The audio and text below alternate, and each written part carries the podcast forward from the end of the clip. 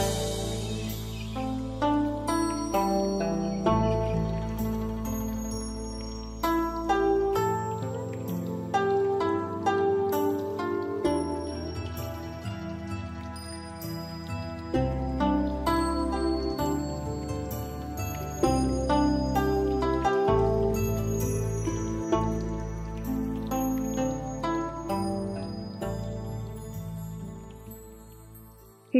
Đại Phương Tiện Phật Báo Ân, Dịch giả Thích Chính tiếng Thích Quảng Độ.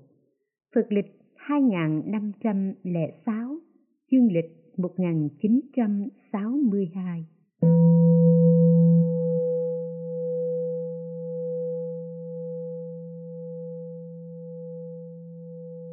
Quyển thứ năm, Phẩm Từ Bi thứ bảy.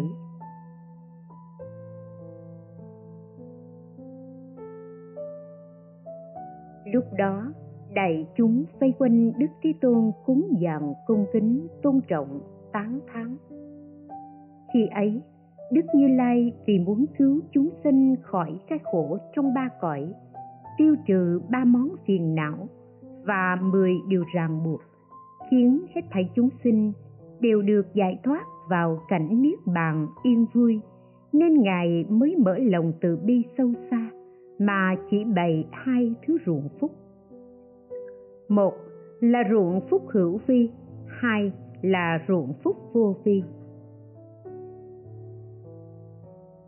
Ruộng phúc hữu vi là cha mẹ, ruộng phúc vô vi là sư trưởng, chư phật, pháp, tăng và các vị bồ tát.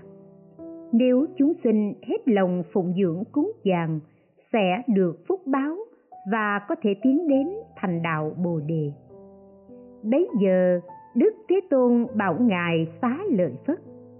Các vị đại đệ tử và các hàng bồ tát rằng, các ông nên biết, chẳng bao lâu nữa, như lai sẽ vào niết bàn. Khi nghe phật nói như thế, ngài xá lợi phất, cảm thấy thân thể rụng rời, đau đớn như cắt, buồn rầu, thương xót quá, đến ngất đi và ngã xuống đất. Người xung quanh lấy nước lạnh rửa mặt cho ngài hồi lâu mới tỉnh. Ngài liền đứng dậy, chắp tay đọc bài kệ ca khen ngợi công đức của đức phật rằng, phật, như nhạc cõi trời, nghe không bao giờ chán. Phật sắp nhập niết bàn, hết thảy đều mất lời để sanh tử năm ngã, ví như vũng bùn nhơ bị ái dục ruột buộc ràng, ngu si không xa lìa. Kiếp xưa tu chính đạo, bố thí không phân biệt, từ lông mi phóng quang, soi tỏ không hàng định. Mắt tựa ánh trăng rằm, chiếu khắp mười phương cõi, khiến chúng sinh trông thấy, hết thảy đều vui mừng. Nói trăm nghìn kệ tán thán phật xong ngài xá lợi phất cúi đầu để chân đức thế tôn, nhiễu quanh trăm nghìn vòng rồi nói với đại chúng và thiên long quỷ thần, nhân phi nhân rằng, này các thiện nam tử, lạ thay, cõi thế gian này trở thành hư không, khổ thay. Cõi thế gian này tan biến, đau đớn thay. Cõi thế gian này nguy ngập. Cây cầu diệu pháp nay sắp hư hoại cây đạo cao tột, nay sắp gãy nát cột phướng diệu bảo. Nay sắp nghiêng ngã mặt trời phật pháp sắp lặng núi đại niết bàn gần ngày sụp đổ. Đại chúng nghe rồi, lòng sinh sợ hãi, vô cùng kinh ngạc. Mặt trời mờ xám, núi non nghiêng ngửa, trái đất rung động. Bấy giờ ngài xá lợi phất đứng giữa đại chúng, nói bài kệ rằng tôi thấy thân tướng phật, như núi vàng chói lọi. Tướng đẹp đủ oai đức, danh thơm còn muôn thuở. Nên xin tu tinh tiến, để ra ngoài ba cõi, lựa chọn mọi nghiệp lành, niết bàn vui hơn hết. Đọc bài kệ ấy để an ủi đại chúng rồi, ngài xá lợi phất vận dụng thần thông bay lên hư không, hóa thành một nghìn voi báo đứng quyền lấy nhau, hướng một nghìn đầu ra ngoài, mỗi con voi có bảy ngà, trên mỗi ngà có bảy ba cái ao, trong mỗi ao có bảy bông sen, trên mỗi đài sen có bảy vị hóa phật. Mỗi vị hóa phật đều có xá lợi phất đứng hầu bên cạnh. Mỗi một xá lợi phất phóng ra những luồng ánh sáng lớn, chiếu khắp mười phương vô lượng thế giới để chiêu tập những chúng sinh có duyên với phật pháp. Khi những chúng sinh đó đến rồi, ngài xá lợi phất lại hiện ra thân lớn, chật cõi hư không. Sau lại biến thân nhỏ, lại mà nhảy nhúm xuống đất. Hoặc lửa trong thân bốc cháy bừng bừng, hoặc nước trong mình phun ra cuồn cuộn, tràn ngập hư không sau khi đã hiện trăm ngàn vô số các thứ thần biến như thế, ngài từ trên hư không xuống, đến chỗ đại chúng, thuyết pháp, để chỉ dạy những điều lợi ích, yên vui, khiến cho vô lượng chúng sinh mở lòng bồ đề. Lại có trăm nghìn người chứng được quả tu đào hoàng cho đến đạo a la hán và hàng ức triệu người phát tâm thanh văn và bích chi phật sau khi làm những việc lợi ích ấy rồi, ngài xá lợi phất nói với đại chúng rằng, tôi sẽ không thể yên lòng mà nhìn đức như lai vào niết bàn. Nói xong, liền bay lên hư không và dùng lửa thần thông tự đốt cháy mình mà chứng nhập niết bàn trước. Khi ấy, đại chúng nhìn ngài xá lợi phất, mắt không muốn chớp lòng xin thương tiếc vật vã khóc than, mặt trời lu mờ, trái đất chuyển động. Rồi trăm nghìn đại chúng thu lượm sái lợi, xây tháp cúng dường, vây quanh ngài xá lợi phất, đau khổ, sầu thương, lòng sinh mê man, quên mất chính niệm.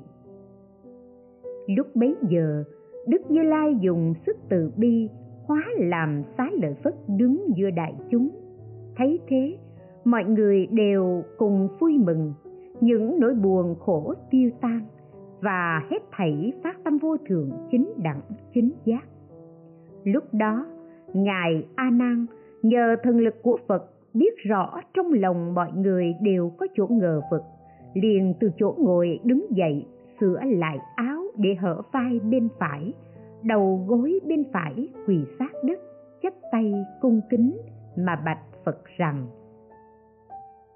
đức thế tôn, tại sao ngài xá lợi phất, lại vội vàng nhập diệt trước đức thế tôn, khiến cho đại chúng buồn rầu, đau khổ như vậy?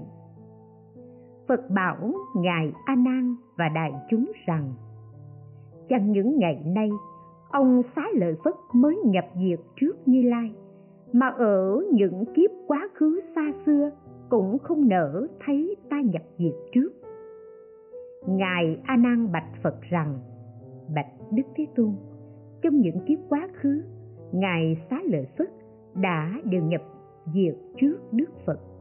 Vậy việc đó như thế nào? Xin đức thế tôn nói cho chúng con rõ. Phật bảo ngài a nan, ông hãy nghe cho kỹ. Cách đây một a tăng kỳ kiếp, bấy giờ có nước gọi là ba la nại vua nước ấy tên là đại quang minh làm bá chủ 60 tiểu quốc và 800 thôn xã. Vua Đại Quang Minh vốn có từ tâm bố thí hết thảy không trái ý người. Cùng thời ấy, có một ông vua nhỏ ở nước láng giềng thường mang lòng oán ghét.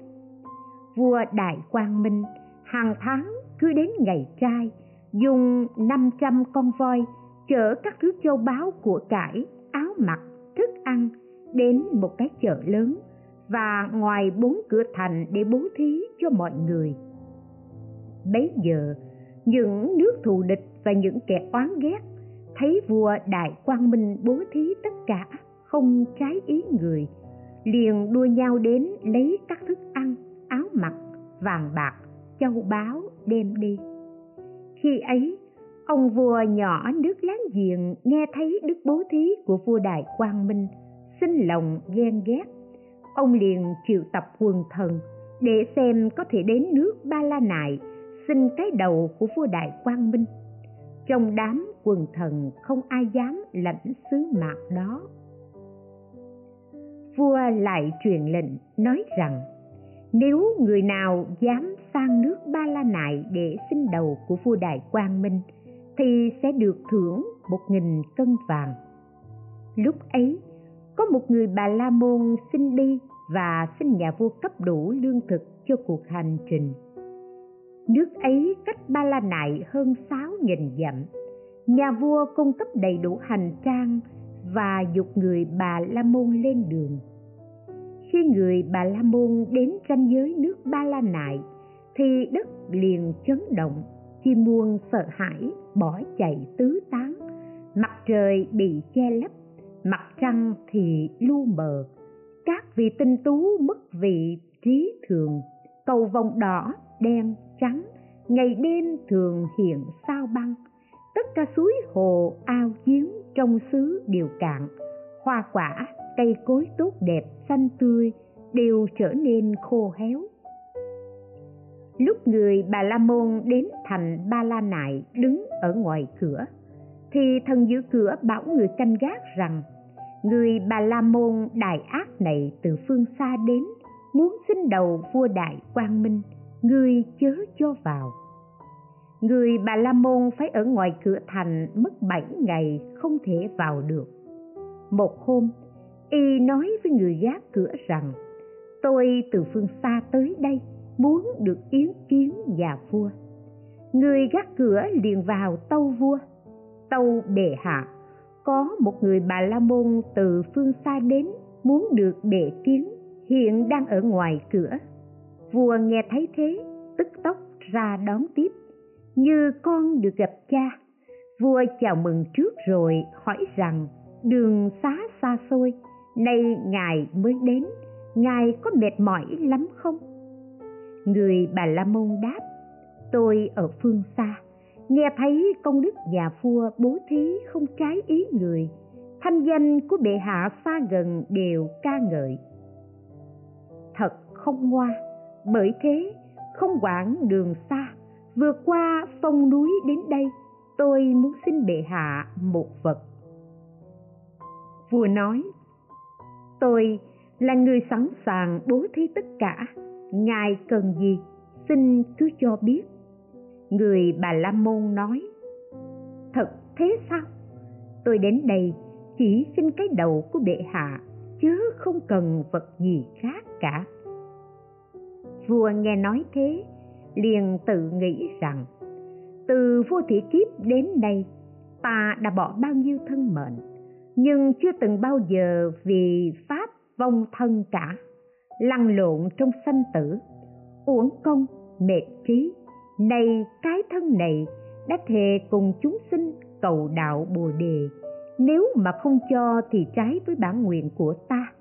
Nếu không đem cái thân này mà bố thí, thì nhờ duyên gì để chứng được đạo quả vô thường chính đẳng chính giác?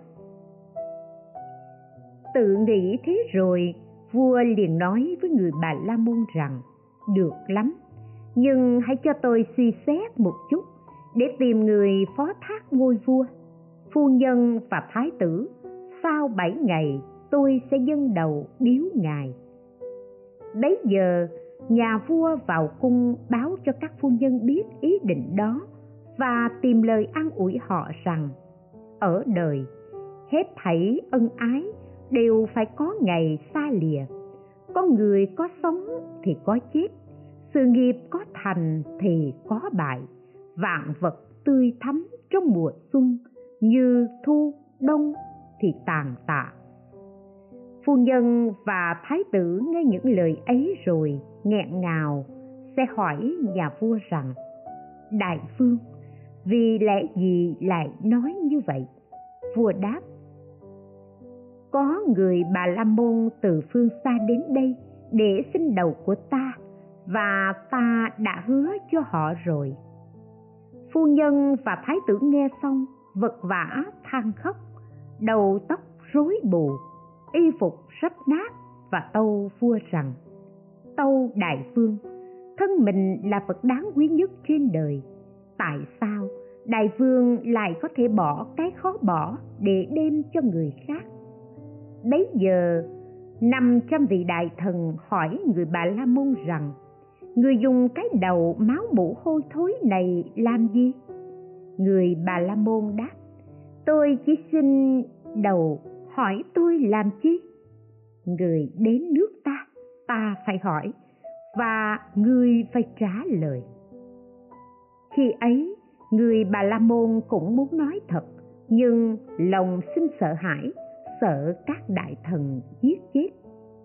Năm trăm đại thần bảo người bà la môn rằng, ngươi đừng sợ hãi, chúng ta sẽ vì đại vương mà tha cho ngươi. Người bà la môn nghèo hèn kia, ngươi lấy cái đầu đầy máu mũ để làm gì? Chúng ta mỗi người sẽ làm một cái đầu bằng bảy thứ báo để đổi cho ngươi và cho ngươi tất cả các thứ cần dùng trong bảy đời ngươi sẽ không phải thiếu thốn. Người bà la môn nói, tôi không cần các thứ đó.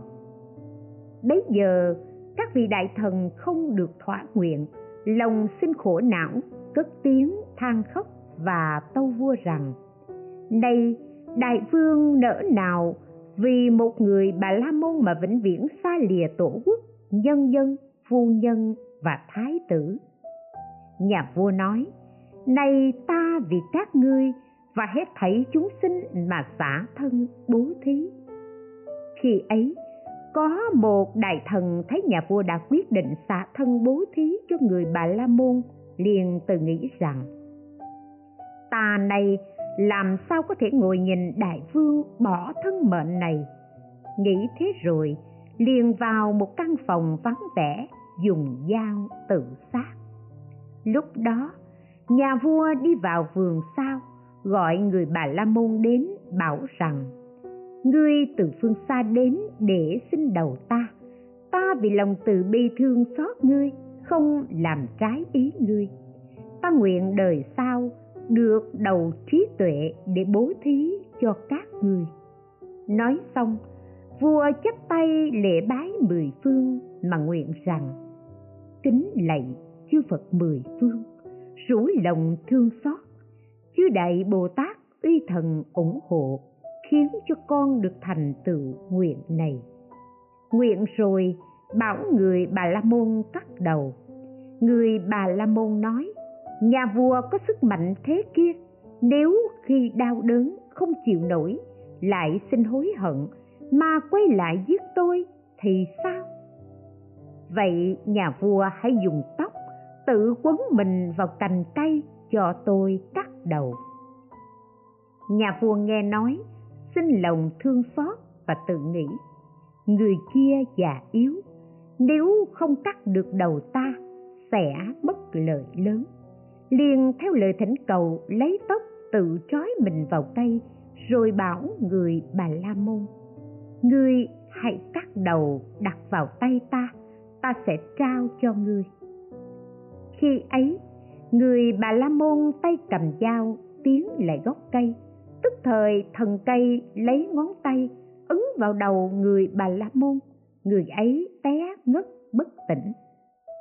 Lúc đó, vua đại quang minh bảo thần cây rằng, sao ông không giúp tôi? Lại gây khó khăn để cản trở phép lành. Khi thần cây nghe vua nói thế, lòng thấy khổ não vua nói to lên rằng, lạ thay, khổ thay, bầu trời xanh ngắt mà lại mưa máu, trái đất rung động, mặt trời mờ ám. Lúc đó, người bà la môn cắt đầu nhà vua, đem về nước láng giềng. Bấy giờ, năm trăm thái tử và các quần thần tẩm liệm thân tàn của vua đại quang minh xây tháp cúng dường phật bảo ngài a nan rằng, vì đệ nhất đại thần lúc bấy giờ thấy vua đại quang minh đêm đầu bố thí, mắt chẳng nỡ nhìn, nên đành tự sát. Đây chính là xá lợi phất, còn vua đại quang minh đây chính là ta. Thích ca như lai vậy, bồ tát tu tập khổ hạnh như thế, thề vì chúng sanh nhớ ơn chư phật nên được siêu thoát thành đạo vô thượng bồ đề. Xá lợi phất được biết như lai sắp vào niết bàn, mắt chẳng nỡ thấy đèn nhập diệt trước cũng như xưa kia, chẳng nỡ thấy ta, xả thân bố thí, việc đó không khác. Trong khu vườn ấy, gốc cây kia, ta đã từng bỏ đủ một ngàn cái đầu của ngôi vua chuyển luân để bố thí. Chứ đừng nói kiếp khác khi không làm vua, ta cũng đã từng hy sinh cả thân thể, tay chân để bố thí nữa. Khi phật nói đến nhân duyên tu khổ hạnh đó, thì vô lượng trăm nghìn chúng sanh phát tâm vô thượng chánh đẳng, chánh giác. Hàng trăm nghìn người được quả tu đà hoàng cho đến quả a la hán và vô lượng trăm nghìn người phát tâm thanh văn tâm bích chi phật. Hết thảy đại chúng, chư thiên long quỷ thần nhân và phi nhân, nghe phật thuyết pháp vô cùng sung sướng, liền cúi đầu đảnh lễ mà lui ra.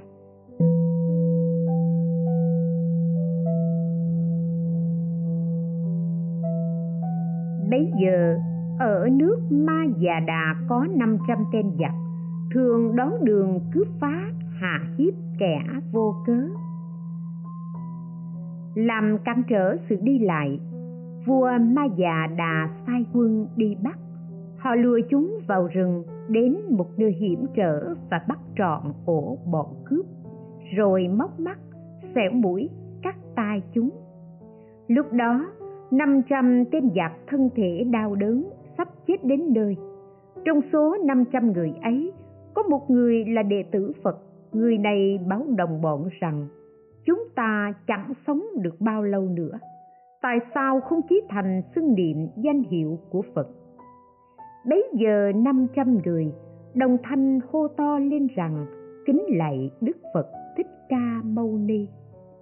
Trong khi ấy thì Phật từ núi Kỳ Xà Quật dùng sức thần thông đến núi Càng Đà. Gió lớn nổi lên, rung chuyển cây cối, bụi chiên đàn cuốn lên, mờ mịt hư không, gió liền thổi đến khu rừng, nơi bọn giặc ngộ nạn, thu nhặt những mắt mũi, tai vân vân của bọn giặc và làm cho bình phục như cũ. Khi bọn giặc được hoàng đôi mắt, hết các thương tích, máu biến thành sữa thì bảo nhau rằng chúng ta nhờ ơn đức phật mà thân thể được yên vui nếu muốn báo đền ơn phật, chúng ta phải mau mau phát tâm vô thượng, chính đẳng, chính giác. Nói xong, tất cả đều đồng thanh hô to lên rằng, những người chưa được yên vui, ta sẽ làm cho được yên vui. Những người chưa được giải thoát, ta sẽ khiến cho được giải thoát. Những người chưa được độ, ta sẽ độ cho những người chưa đắc đạo ta sẽ khiến cho được vào niết bàn. Lại nữa những phương tiện từ bi và sức uy thần của đức như lai thật khó nghĩ bàn.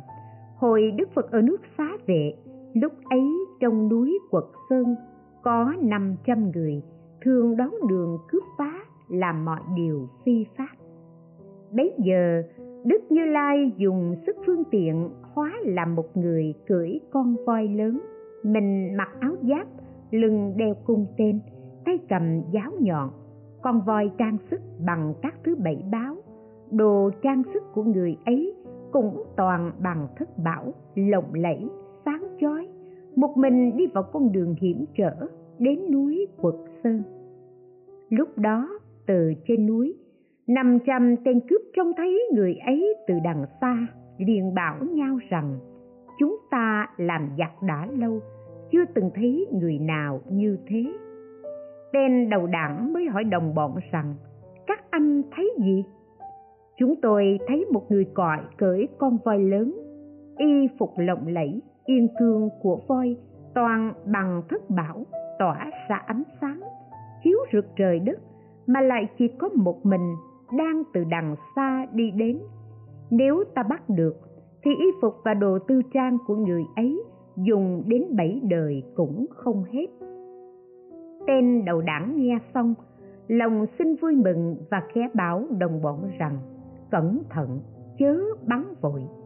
Chúng ta hãy từ từ bao vây cả phía trước, phía sau, rồi cùng xông ra một lượt mà bắt. Lúc bấy giờ năm trăm người đồng thanh hô to, bảo người kia hãy đứng lại người kia dùng sức từ bi rủ lòng thương xót, liền dương cung bắn. Năm trăm tên cướp lần lượt bị tên, thương tích đau đớn không thể chịu nổi. Đều cùng té nhào, lăn lộn, kêu khóc. Ngồi dậy nhổ tên ra, nhưng tên cứ dính chặt, không sức nào nhổ nổi. Bọn cướp sợ hãi và nói với nhau rằng, hôm nay chúng ta tất phải chết từ xưa đến nay, chưa gặp người nào mà khó chống cự như người này. Rồi cùng đọc bài kệ, hỏi rằng, ông là người thế nào? Có sức chú thuật này. Hiện phép long thần quỷ, một tên bắn năm trăm. Đau khổ không thể tả. Chúng tôi đều quy y, xin vì nhổ tên độc thuận theo không dám trái. Bấy giờ người kia liền nói bài kệ đáp rằng, vết thương không đau mấy, tên bắn chẳng quá mạnh, người khỏe không thể nhổ, chỉ nghe nhiều là khỏi. Nói kệ xong, người kia liền hiện thân phật phóng hào quang lớn, chiếu khắp mười phương. Hết thảy chúng sinh được tay thấy ánh sáng đó, thì người mù trở lại sáng, người gù đứng thẳng được người què được tay chân, kẻ mê lầm được thấy chính đạo. Nói tóm lại, mọi sự không vừa ý đều được tội nguyện. Khi ấy, đức như lai thuyết pháp cho năm trăm người nghe, chỉ dạy những điều lợi lạc. Năm trăm người nghe pháp vui mừng, thương tích, bình phục, máu trở thành sữa, liền mở lòng vua thượng bồ đề đồng thanh đọc bài kệ rằng, chúng ta phát tâm rồi làm lợi ích chúng sinh, phải nên thường cung kính, thuận theo học chư phật. Nhờ phật sức từ bi, cứu khổ lòng yên vui, nên phải nhớ ơn phật, bồ tát và thiện hữu, sư trưởng và cha mẹ, cùng mọi loài chúng sinh, oán thân, lòng bình đẳng, ân đức không có hai. Bấy giờ trên không trung các trời ở cõi dục và trời kiều thi la mưa hoa tấu nhạc cúng dạng như lai, đồng thanh đọc kệ rằng, con nhờ phúc đời trước, được sáng sủa nghiêm sức, cúng dàng các thứ quý, lợi ích cho hết thảy. Thế tôn rất khó gặp, diệu pháp khó được nghe. Nhờ phun trồng khỏi phúc, nay được gặp như lai, chúng con nhớ ơn phật, đều cùng phát đạo tâm con nay được thấy phật.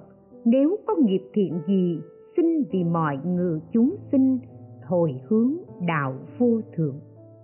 Nói kệ xong, các vị trời đi nhiễu quanh phật, trăm nghìn vòng, cúi đầu lễ phật, rồi bay lên hư không, biến đi. Lại nữa, sức từ bi, phương tiện của đức như lai thật khó nghĩ bàn. Một lần, tại nước tỳ giá ly có người bà la môn chấp theo tà kiến tham đắm kiêu căng. Ngài xá lợi phất và đại một kiền liên đến nhà nói pháp khuyên nhủ. Nhưng người ấy không chịu tin theo, cứ cố chấp tà thuyết. Người này giàu có của báo vô số, nhưng lại không con. Người ấy tự nghĩ, một mai chết đi của cải mất hết nghĩ như thế rồi, liền đến thần miếu và các thần cây lễ bái cầu từ. Sau 90 ngày, người vợ mang thai 9 tháng 10 ngày sinh được con trai, thân hình đẹp đẽ, tướng mạo khôi ngô, cha mẹ yêu mến, mọi người tôn trọng. Khi 12 tuổi, một hôm cùng các bạn bè đi chơi, giữa đường bị một con voi say đạp cha mẹ hay tin, vật vã than khóc lòng phát điên cuồng, mình mẩy lắm láp, bứt tóc, rứt tai, cất tiếng than rằng, sao mình bạc phúc thế này? Có sống cũng như chết vậy. Sau tìm đến nơi con chết, ôm lấy xác con, kêu gào thảm thiết, tỉnh rồi lại mê, tâm trí cuồng loạn, khỏa thân mà đi? Lúc đó may sao? Được thấy đức như lai, phật dùng sức từ bi hóa làm người con. Cha mẹ thấy vậy, vội đến ôm lấy, vui mừng không xiết, tâm hết cuồng loạn, tỉnh táo như trước. Bấy giờ phật mới nói pháp cho nghe nghe xong đều phát tâm vô thượng bồ đề.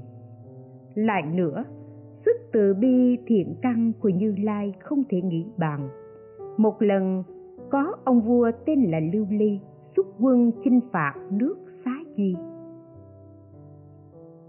Bắt những người họ thích, đem đi, rồi đào hố chôn vừa tới nách, không cho cử động. Hơn bảy ngày sau, đức như lai dùng sức từ bi biến chỗ đất đó thành một cái ao, nước ao trong mát đủ tám công đức. Trong ao có các thứ hoa thơm ngát như hoa ba đầu ma, hoa phân đà lợi, to bằng bánh xe, xanh, vàng, đỏ, trắng. Lại có các loài chim cùng hòa tiếng hót. Những người họ thích thấy thế, xin lòng vui mừng, liền phát tâm vô thượng chính đẳng, chính giác. Sau khi phát tâm bồ đề, thì vua lưu ly lấy rượu cho 500 voi đen uống thật say, đóng móng sắt vào chân buộc kiếm nhọn vào ngà, rồi đóng một hồi trống, thả đàn voi ra, dày đạp những người họ thích, thân thể tan nát, xương da rã rời, ngổn ngang trên mặt đất. Nhưng nhờ sức từ bi của phật nên thân tâm được yên vui nên mới mở lòng bồ đề, nên đối với chúng sinh sinh tâm bình đẳng vì sinh tâm bình đẳng nên không mang lòng sầu hận. Vì không sầu hận nên sinh lên cõi trời. Khi sinh lên cõi trời rồi, nhờ có thiên nhãn thấy đủ căn duyên, liền nói với nhau rằng, nhờ từ ân của phật, chúng ta mới được sinh thiên, cung điện toàn bằng thất bảo, y phục lộng lẫy, thần tướng rực rỡ, ca nhạc tuyệt vời hết thảy đều nhờ thần lực của đức như lai mà có. Vậy nên chúng ta phải phát tâm đại bi, làm lợi ích chúng sinh, bất cứ nơi nào có phật pháp, hoặc ở thành ấp, làng mạc, hoặc trong rừng núi hay cung điện, nhà cửa, hễ có người đọc tụng, biên chết giải bày nghĩa lý, thì người ấy được mọi sự cung cấp đầy đủ như ý, không bao giờ thiếu thốn nếu có xảy ra chiến tranh, bệnh tật, đói khát, thì chúng ta phải ngày đêm ủng hộ tâm không xa lìa. Lúc mọi người phát nguyện như thế rồi, thân tướng trở nên sáng sủa, chói lọi, rực rỡ hơn trước bụi phần. Họ vui mừng nhảy múa, bay trên hư không mà đi. Lại nữa sức từ bi phương tiện của đức như lai không thể nghĩ bàn sau khi đánh phá nước xá di và hãm hại những người họ thích rồi, vua lưu ly bắt được người con gái dòng họ thích, chọn những người có nhan sắc và tài năng gồm 500 người bắt họ xếp hàng khẩy đàn, thổi sáo, múa hát mà trở về nước mình. Khi về tới nhà, các bà phu nhân và cung nữ lên ngồi trên chính điện mà nói với mọi người rằng, hôm nay ta sung sướng vô cùng. Lúc đó, những người con gái họ thích hỏi lưu ly rằng, tại sao hôm nay các bà ấy sung sướng? Vua đáp, vì ta đã thắng kẻ thù. Những người con gái họ thích nói, nhà vua không thắng đâu thật ra thì cả bốn bộ binh của nhà vua cũng không thể địch lại được một người họ thích chúng tôi.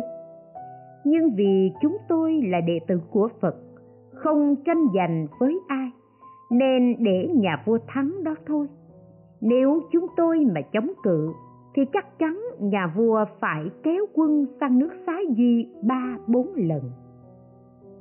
Lần thứ nhất, khi nhà vua mang quân đến những người trong dòng họ thích chúng tôi đã bảo nhau rằng, ông vua lưu ly này không biết đến ân nghĩa sinh lòng tàn ác. Nếu chúng ta cùng ông ta giao chiến, thì không phân biệt được người hiền, kẻ ngu, đen trắng không rõ. Vậy chúng ta chỉ nên làm cho ông ta sợ hãi mà rút lui thôi. Nói xong liền phát thệ rằng, mọi người chúng ta đều phải bắn nhưng không được để mũi tên gây ra thương tích. Rồi xuất bốn bộ binh ra chống cự vua lưu ly, cách bốn mươi dặm, dương cung mà bắn. Những mũi tên theo sau bay đi vung vút và đều trúng đích. Thấy thế, vua lưu ly mang lòng hoảng sợ, liền mở đường chạy lui. Hơn 90 ngày sau, vua lưu ly lại cử binh đi đánh dòng họ thích lúc đó, những người họ thích họp lại bàn rằng, lưu ly là con người tàn ác, không biết hổ thẹn, lại kéo quân đến, muốn rước lấy họa hoạn hay sao? Nói xong cũng tuyên thệ rằng, hôm nay chúng ta cùng nhắm áo giáp mà bắn, đừng để cho người bị thương. Thế rồi mọi người đều dương cung bắn, khiến cho áo giáp và những đồ binh khí của địch tan tành, gãy nát, chỉ còn người không. Khi ấy, vua lưu ly trong lòng sợ hãi, liền triệu tập các quần thần để thương nghị. Vua nói, hôm nay chúng ta sợ khó toàn tính mệnh. Trong số có một vị đệ nhất đại thần tâu rằng, những người họ thích đều là đệ tử của phật, giữ giới bất sát tu hạnh từ bi. Nếu không, thì thân mệnh chúng ta chẳng bao lâu nữa sẽ bị tiêu diệt. Vua nói, nếu thật như thế thì ta hãy tiến lên. Lúc đó, những người họ thích khoan tay đứng nhìn. Quân mã của vua lưu ly đến gần bức khiếp trong số dòng họ thích, có một người bà la môn bảo những người họ thích rằng, tai họa đã đến nơi sao lại thản nhiên mà đứng nhìn như vậy? Họ đáp, chúng tôi không tranh giành với ai cả. Nếu đánh nhau với kẻ kia thì không phải là đệ tử của phật. Bất mãn với những lời nói đó, người bà la môn xông ra vòng chiến, đánh vua lưu ly, bắn một phát, giết bảy người và chỉ trong khoảng thời gian ngắn, số tử thương đã tăng lên rất nhiều và bốn bộ binh của vua lưu ly phải tìm đường rút lui. Bấy giờ, những người họ thích lại nghĩ rằng, chúng ta không làm bạn với kẻ ác nhân này. Nghĩ xong, liền họp nhau đuổi người bà la môn ấy đi. Sau khi đuổi người bà la môn đi, thì vua lưu ly lại xuất quân đánh nước xá duy và vì thế nên nhà vua mới thắng. Nghe xong vua lưu ly sinh lòng hữu hổ thẹn. Liền sai bọn chiên đà la xẻo tai, mũi, cắt chân tay của những người con gái họ thích, rồi mang xe chở đến cái mã thật cao mà vứt. Sau khi bị cắt chân tay, những người con gái họ thích lăn lóc, kêu gào, khóc than thảm thiết, đau đớn, khổ cực, biết rằng cái thân tàn chẳng còn sống được bao lâu. Họ bắt đầu gọi đến cha mẹ anh em và chị em, hoặc kêu trời la đất, đau đớn không cùng. Trong số những người con gái đó, có một người đứng hạng nhất bảo những người kia rằng, này các chị em, tôi đã từng theo phật, được biết trong lúc tai nạn nguy cấp, nếu người nào phát được một niệm niệm phật, dốc lòng quy mệnh, thì được an ổn và đúng như ý nguyện. Lúc đó 500 người con gái họ thích đồng thanh chí thành niệm Phật. Kính lạy Đức Phật Thích Ca Mâu Ni, bậc vô thượng chính đẳng, chính giác. Rồi lại cùng sướng to lên rằng, đau đớn thay, than ôi, đấng bạc già phạm. Khi nghe sướng như thế, thì ở giữa không trung, nhờ sức uy thần và thiện căn của đức như lai, một áng mây đại bi nổi lên rồi tiếp theo là những giọt nước đại từ tuôn xuống thân thể của những người con gái họ thích. Nhờ những giọt nước mưa ấy mà tai, mũi, tay chân lại hoàn như cũ. Cảm thấy vô cùng sung sướng, những người con gái họ thích đồng thanh hô to lên rằng, lạy đức từ phụ như lai, đức thế tôn không còn gì hơn.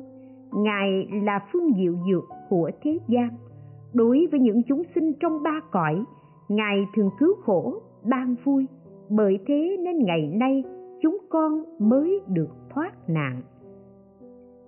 Rồi bảo nhau rằng, chúng ta phải nghĩ đến ơn của phật và phải nhớ báo ơn phật. Nhưng họ lại nghĩ, nên lấy gì để báo ơn đức phật? Thân của như lai là thân kim cương, thường còn không mất, không đói khát sắc tướng màu nhiệm. Hết thảy đều đầy đủ, trăm nghìn phép định, năm căn, năm lực và bảy món trợ đạo không thể nghĩ bàn. Ba mươi hai tướng tốt, tám mươi vẻ đẹp, phúc tuệ trang nghiêm, thường ở canh đại niết bàn, coi chúng sinh như con, oán thân bình đẳng, không mong báo đáp. Ngày nay, chúng ta báo ân phật thì chỉ nên xuất gia giữ gìn giới cấm và hộ trì chính pháp nghĩ như thế rồi. Liền cầu áo bác trở về bản quốc đến nơi tinh xá của tỷ khiêu ni xin được xuất gia. Lúc ấy, bọn lục quần tỷ khiêu ni thấy những người con gái họ thích, tuổi hay còn trẻ, nhan sắc lộng lẫy thì tự nghĩ rằng, tại sao họ lại có thể bỏ những cái khó bỏ để đi xuất gia? Ta hãy đem những sự khoái lạc ở đời nói cho họ nghe và bảo họ đợi khi nào luống tuổi hãy xuất gia. Như thế chẳng khoái lắm sao. Nếu họ hoàn tục, tức sẽ đem áo bát dâng cho ta. Suy nghĩ thế rồi, bọn lục quần tỳ khiêu ni đến trước những người con gái và đem những việc trên nói cho họ nghe. Những người con gái nghe xong, lòng thấy khổ não và tự nghĩ rằng đây là nơi yên ổn sao lại có sự đáng sợ như vậy? Chẳng khác nào trong thức ăn ngon ngọt mà pha lẫn thuốc độc. Những điều mà bọn tỷ kheo ni kia vừa nói cũng là như thế. Trong những món dục lạc ở đời, có nhiều nguy hại. Ta đã biết rồi, tại sao lại còn tán dương những thứ đó và khuyên ta trở về để đắm theo ngũ dục? Nghĩ xong, liền òa lên khóc và ra khỏi phòng tăng bấy giờ, có một vị tỷ khiêu ni tên là hoa sắc hỏi những người con gái rằng, tại sao các ngươi lại khóc? Vì không được như ý nguyện. Các ngươi nguyện điều gì? Chúng tôi muốn xuất gia mà không được chấp thuận. Các ngươi muốn xuất gia thì ta sẽ độ cho. Những người con gái nghe lòng rồi lòng xin vui mừng, nói với bà hoa sắc rằng, bạch hòa thượng chúng con khi còn tại gia, gặp nhiều thống khổ, họ hàng ly tán, lại bị xẻo mũi, cắt tay, chặt hết tay chân, đau đớn không cùng. Lúc ấy bà hoa sắc bảo các đệ tử rằng, những nỗi tân khổ của các người đâu đáng kể. Khi ta còn tại gia, đã phải gánh chịu không biết bao nhiêu khổ cực. Những người con gái họ thích liền quỳ xuống, chắp tay xin thầy nói lại căn nguyên của các nỗi khổ còn tại gia cho nghe. Bấy giờ, bà hoa sắc tỷ khiêu ni mới vào đại định, dùng sức thần thông phóng hào quang lớn chiếu khắp cõi chim phù đề, chiêu tập những người có duyên với phật pháp, thiên, long, quỷ thần, nhân và phi nhân. Rồi giữa đại chúng, bà tự nói rằng, khi ở tại gia ta là người nước xá vệ. Cha mẹ gả ta cho người phương bắc. Theo phong tục nước ấy, người đàn bà khi mang thai gần ngày sinh nở phải về nhà cha mẹ mình. Cứ như thế, vài năm một lần, sau lại mang thai. Có một kỳ gần đến ngày sinh, hai vợ chồng ta về nhà cha mẹ đi được nửa đường thì gặp một con sông, nước sông tràn đầy chảy xiết đường xá vắng tanh, lại nhiều giặc cướp. Khi tới sông, thì trời vừa sẩm tối, không thể qua được, đành phải ngủ lại trên bờ sông. Lúc canh một, thì bụng chuyển đau, ta liền ngồi dậy và không bao lâu sinh được một trai. Trong đám cờ cỏ trên bờ sông, có một con rắn độc thấy mùi máu tươi, nó tới mới tìm tới. Nhưng chưa đến chỗ ta nằm trong khi đó thì chồng ta và người đầy tớ đang ngủ ở giữa đường. Rắn đến chỗ người đầy tớ và cắn chết ngay, rồi lại nơi chồng ta. Vì ngủ không biết nên cũng bị nó cắn chết. Lúc ta hô, rắn rắn, không thấy chồng ta trả lời. Sau khi cắn chết chồng ta và người đầy tớ rồi, nó lại cắn luôn cả trâu, ngựa. Sáng hôm sau thấy thân thể của chồng xương phồng, thối nát, xương thịt tan rã ngổn ngang trên đất. Ta đau buồn, sợ hãi quá, đến nỗi ngất đi rồi vật vã, than khóc, đập đầu, rứt tóc, thân hình lấm láp, tỉnh rồi lại mê. Qua mấy ngày liền, đau khổ, buồn thương như vậy. Một mình ở lại bờ sông cho đến khi nước sông rút bớt ta mới cõng đứa con nhỏ sau lưng. Còn đứa hài nhi mới sinh thì bọc vào trong áo, lấy thắt lưng buộc chặt, rồi ngậm ở nơi miệng mà lội qua sông. Khi đến giữa dòng, ta quay lại nhìn đứa con lớn còn ngồi trên bờ, thì thấy một con mãnh hổ đang hồng học chạy tới. Ta vừa cất tiếng tri hô, bỗng đứa hài nhi rơi theo dòng nước ta vội cúi xuống, mò tìm. Đứa hài nhi đã chẳng thấy, thì đứa con nhỏ trên lưng vì không tay giữ cũng lại té xuống sông và bị dòng nước cuốn đi. Trong khi đó, thì đứa con lớn trên bờ kia bị hổ ăn thịt. Nhìn cảnh ấy, lòng ta tan nát, dứt đứt từng khúc ruột, máu trào ra miệng kêu gào khóc chỉ trong một buổi sớm ta đã phải chứng kiến bao cảnh tan tóc như vậy. Khi lên đến bờ sông, ta liền ngã lăn ra bất tỉnh. Một lúc sau, ta thấy một bọn người đi đến. Trong đám người đó có một ông trưởng giá là bạn của cha mẹ ta. Ta vội hỏi thăm tin tức cha mẹ, thì được người trưởng giả cho biết rằng nhà cha mẹ ta vừa cháy đêm trước, và cha mẹ đều bị chết thiêu. Được biết tin ấy, ta lại chết ngất hồi lâu mới tỉnh. Vừa đúng lúc đó, có 500 tên cướp phá bọn ông trưởng giả kia.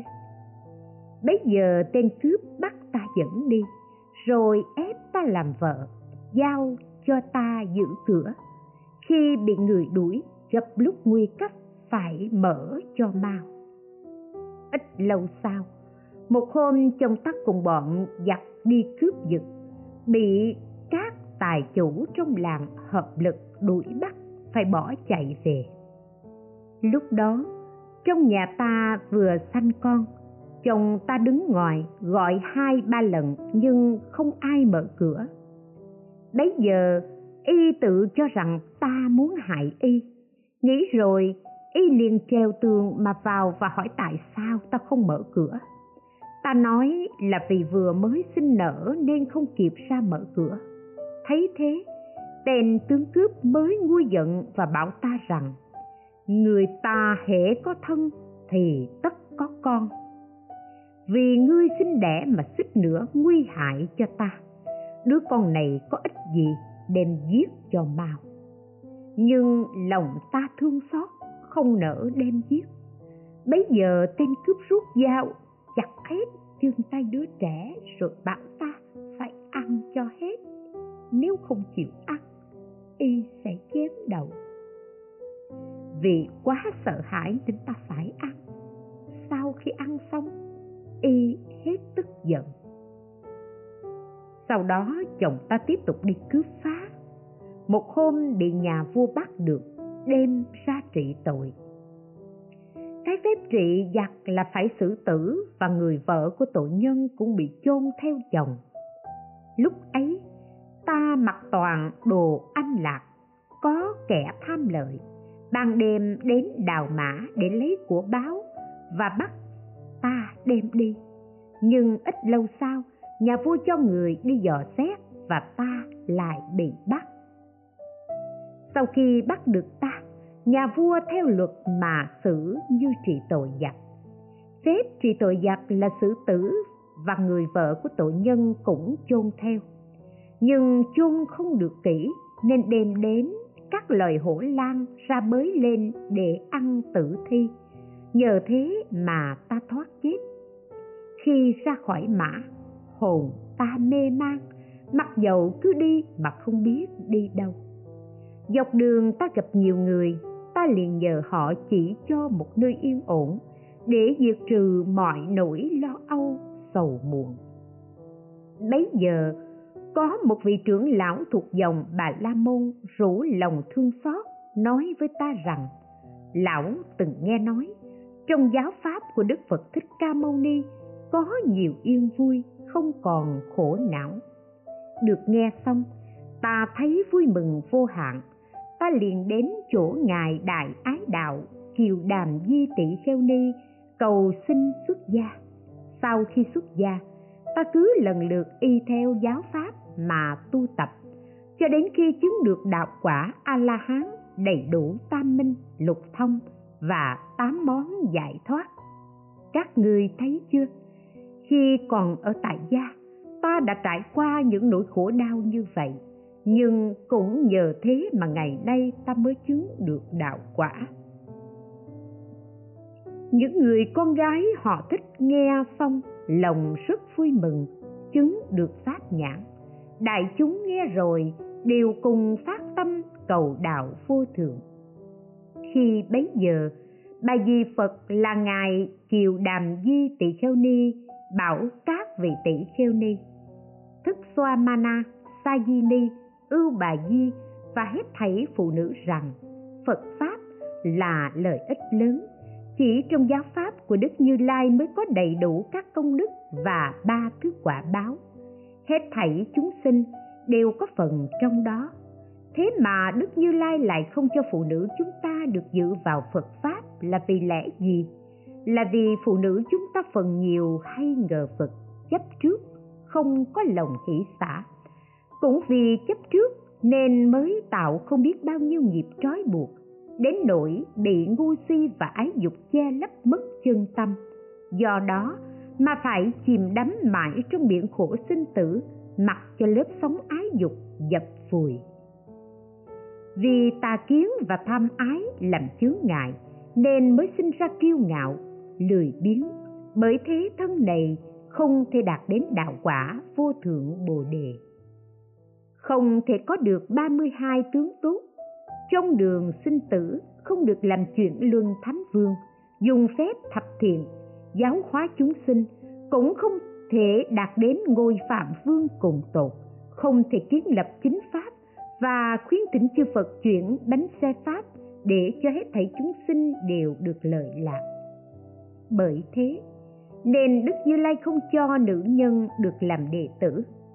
Thiên ma ba tuần, các loài tà kiến và hết thảy ngoại đạo chuyên làm điều ác, chấp theo tà thuyết, phá hoại chính pháp, diệt Phật pháp tăng.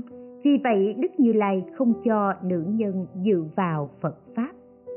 Ta vì hết thảy phụ nữ ba lần thỉnh cầu đức như lai cho được xuất gia tu học phật pháp mà phật không nhận.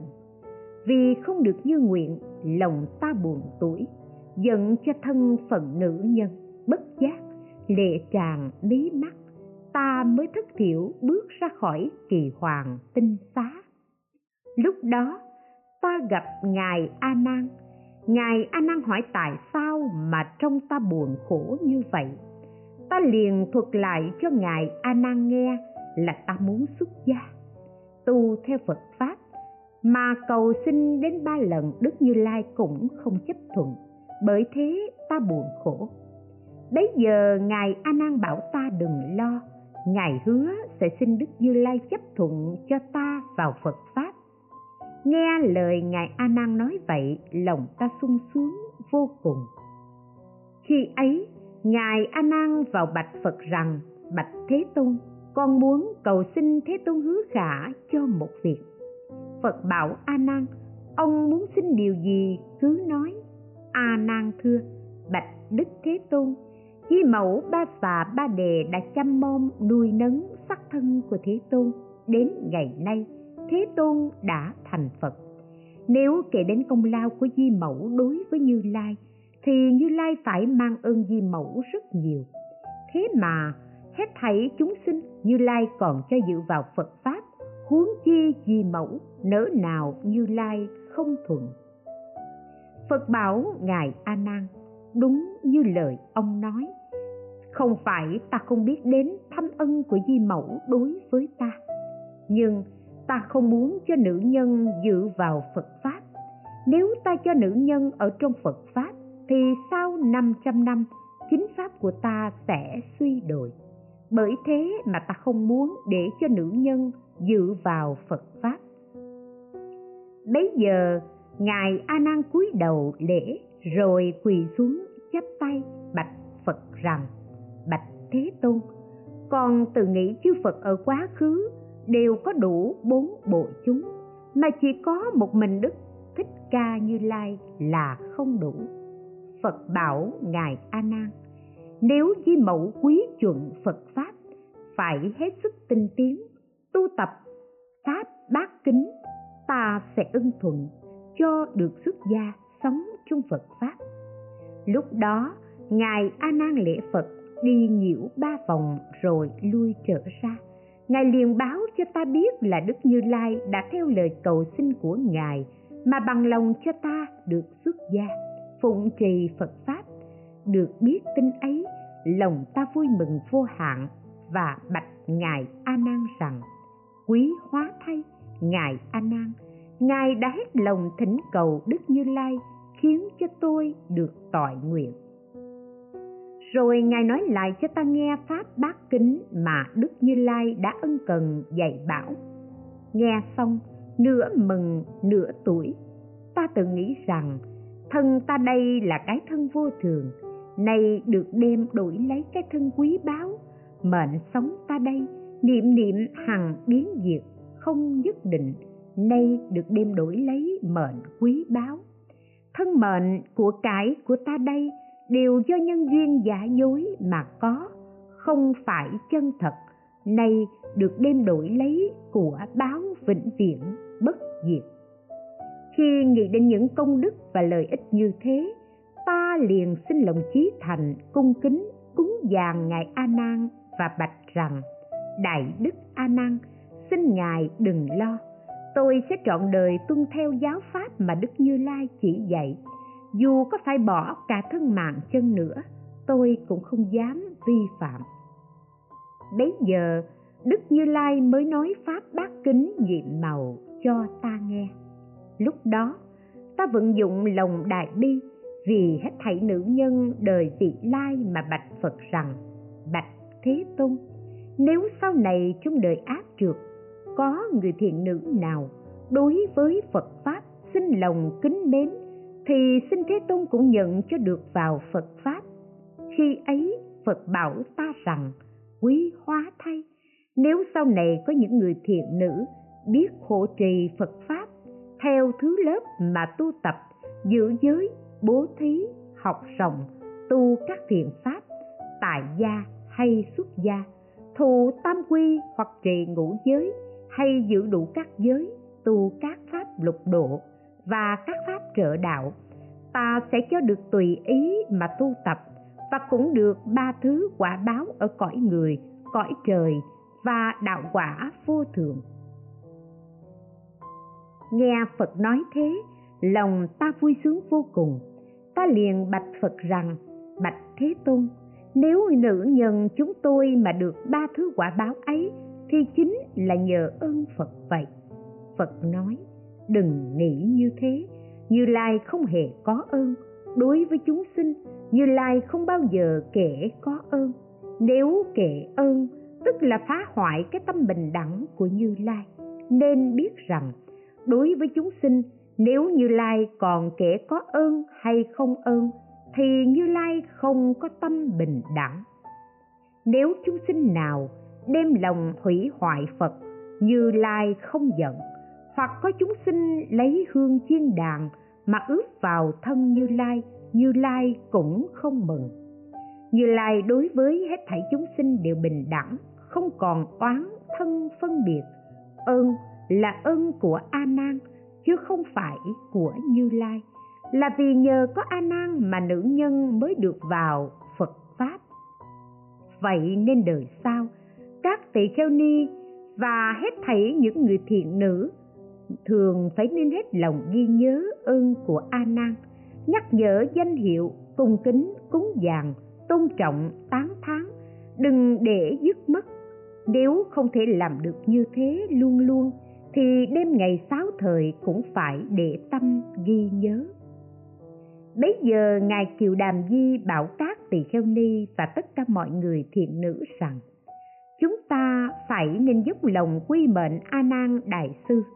Nếu người thiện nữ nào muốn cầu sự yên ổn và quả báo tốt lành, cứ đến ngày mùng 8 tháng 2 hoặc mùng 8 tháng 8 mặc áo sạch sẽ, dốc lòng thụ trì phép bát trai giới, ngày đêm sáu thời, siêng tu tinh tiến, thì ngài a nan sẽ dùng sức uy thần tùy nguyện giúp đỡ, khiến được như ý nghe pháp xong, đại chúng vui mừng, rồi đi vòng bên phải mà lui ra. Música